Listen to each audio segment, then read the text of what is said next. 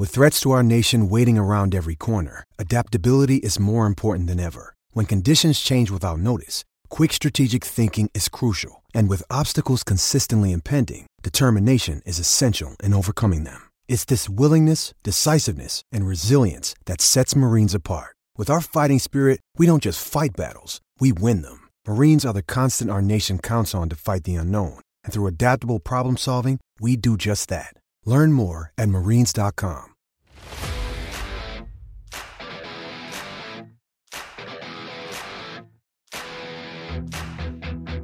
Hello, welcome to PFF Fantasy Football Podcast. I'm your host, Ian Hartitz. Today, we continue our Fantasy File series with a look at Travis Etienne and this more confusing Jackson Jaguars backfield by the day, seemingly. So, thank you as always for tuning in. And as always, we will get right after it.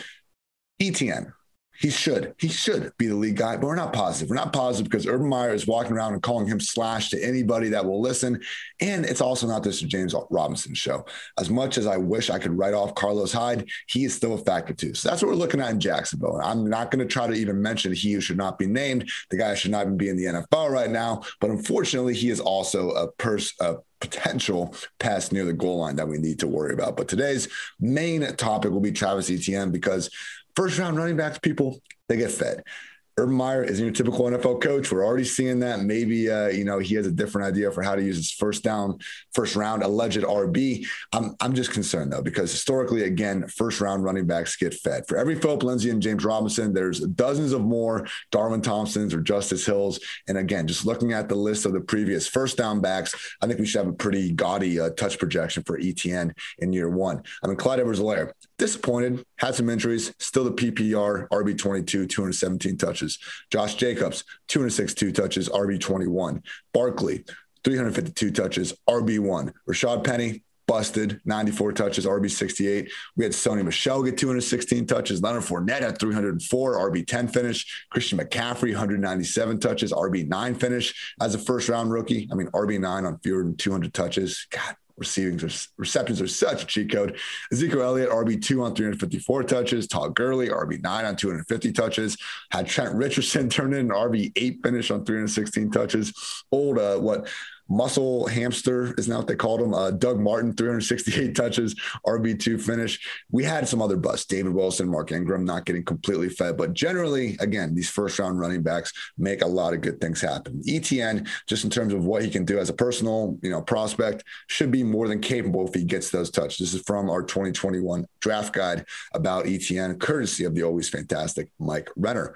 While it's a tad concerning that Etienne's efficiency took a massive hit, Clemson's offensive line faltered this season after losing four stars to the NFL. What Etienne did as a receiver likely turned some heads. He was a downfield passing weapon in the Clemson attack after being an afterthought in that regard early in his career. His 588 receiving yards were the most of any back in the country this year. His explosiveness and tackle breaking ability didn't go away. Rather, Etienne only saw 1.8 yards before contact this season compared to 2.8 in 2019 and 3.8 in 2018 that was my concern with Etienne after last season because he looked so explosive in 2019 and just even before in his career as well. I mean, you know, I, have talked in this podcast about being an Ohio State fan.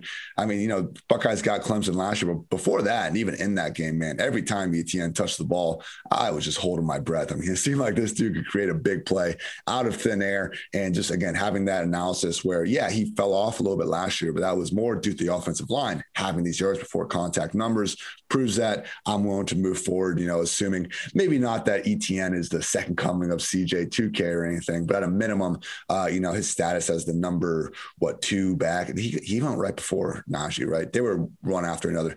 As a consensus top two back in this class, uh, you know, I'm, I'm fine giving Etienne that head nod. So overall explosiveness drop off, not nearly as big of a deal, I think, as we need to make it. The bigger issue is what is this offense going to look like? Because again, Meyer's calling Etienne slash he showed off the ability to work as a wide receiver. There's one play in particular I think it's against Bo- it's Georgia Tech or Boston College. I think it's Georgia Tech. Their uniforms are kind of similar. Give me a break, people.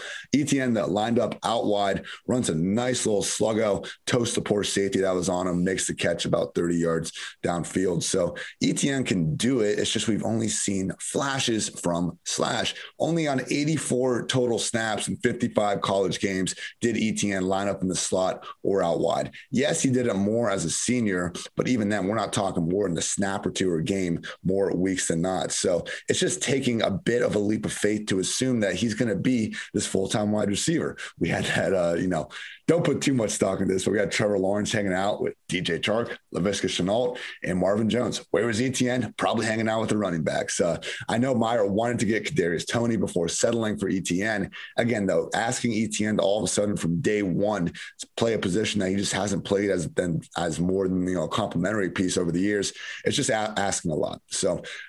the big thing here we need to realize is that Etienne has the pass down role in this offense. And that's what's ultimately most important in you know fantasy football. And you know, as we've talked about in some of these podcasts, typically running backs, uh, you know, just in terms of the total, I'm not total, the average fantasy points you get per target or rush. Historically, rush attempts are you know one rush attempt is worth. I'm sorry, 2.7 rush attempts is worth about one target. So as long as Etienne is getting a good chunk of rush attempts and most of the targets from this backfield, I think he's going to be just fine. And our PFF projections have us PFF projections have a similar uh, just kind of mindset on things. Overall, they have Etienne getting 160, 160 rush attempts, James Robinson 109.7, Carlos Hyde 59. The targets are Etienne 55, Robinson 27.5, and Hyde 22. I kind of think if Etienne is finishing under 200 rush attempts, we're going to see the targets more in the 70, 80 range. We'll see. I mean, median projections just know they're always on the low side of things. We don't, you know, make a habit of trying to project outlier performances, but We know he can catch. We know he can run. It's what Urban Meyer said, you know, when they originally used him out there. They're like, worst case, we have a great running back that is a better receiver than he was before. So I don't think, uh, you know, necessarily getting him more involved out wide is bad. Let's just make sure they do it and don't take him off the field uh, for, you know, prolonged stretches because of Robinson and or Hyde. So takes him to the rank. Uh, Travis Etienne is my personal RB 19 at the moment. I'm hiring him the most. He's the RB 27 over on Fantasy Football Calculator, RB 22 on Underdog Fantasy. Again, he's getting the pass friendly role. I think he can probably meet that. I mean, remember, Christian McCaffrey, Etienne's not quite going to have McCaffrey's pass down role. McCaffrey was the RB9 as a rookie, not even having 200 touches. So Etienne doesn't even necessarily need to dominate this backfield's, uh, you know, total snap and touch count in order to be just an RB2. That's what he needs to be at his price. He's being priced as an RB2 and RB3. He has RB1 upside. At a minimum, I think he can certainly turn in a top 20 performance. Now, the artist formerly known as James RB1 Son. I'm sorry, people, but I, I just can't get behind him. I did a study, again, using that one target equals about 2.7 rush attempts. And that told me from pure projected volume in 2021, we should be considering James Robinson in that RB 50 range, not in the late RB 20s where he's currently going. And he was my single biggest fade in my values fade article that published over at pff.com last week. Robinson can do it all, but people before he got hurt last year, only Dalvin Cook and Derrick Henry had more touches than him. And it's almost comical to me that, you know, people worry about like Najee Harris and if can he make anything of all these touches. Look at that Jaguars offense last year. I mean, we're any of us expected James Robinson, even with all those touches, to turn in those sort of numbers.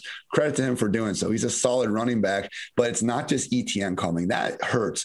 Carlos Hyde is going to be involved, people. He scored 35 touchdowns in 21 games under Urban Meyer, and Urban Meyer did already come out after the draft, say Robinson and Hyde are a one two punch, Etienne more the pass down, third down guy. So volume's king. Robinson had all the volume last year. This year, it's not looking like he's going to have much of it at all. James Robinson falls into my RB 40 range, and I just think he's usually gone by the time, uh, you know, he comes around on drafts. Hey, if he really falls, you know, late 30s or, you know, even the 40 range, that's fine. You can go for that. I don't hate uh, getting him at that value point. We're one injury to Etienne away from Robinson being a great get. Even Hyde, I mean, Robinson would step up a lot at that point. Just realize though, this backfield, everything history tells us, and everything about first round running backs tells us Travis Etienne should be the guy, and he should have one hell of a fantasy friendly role to get that done.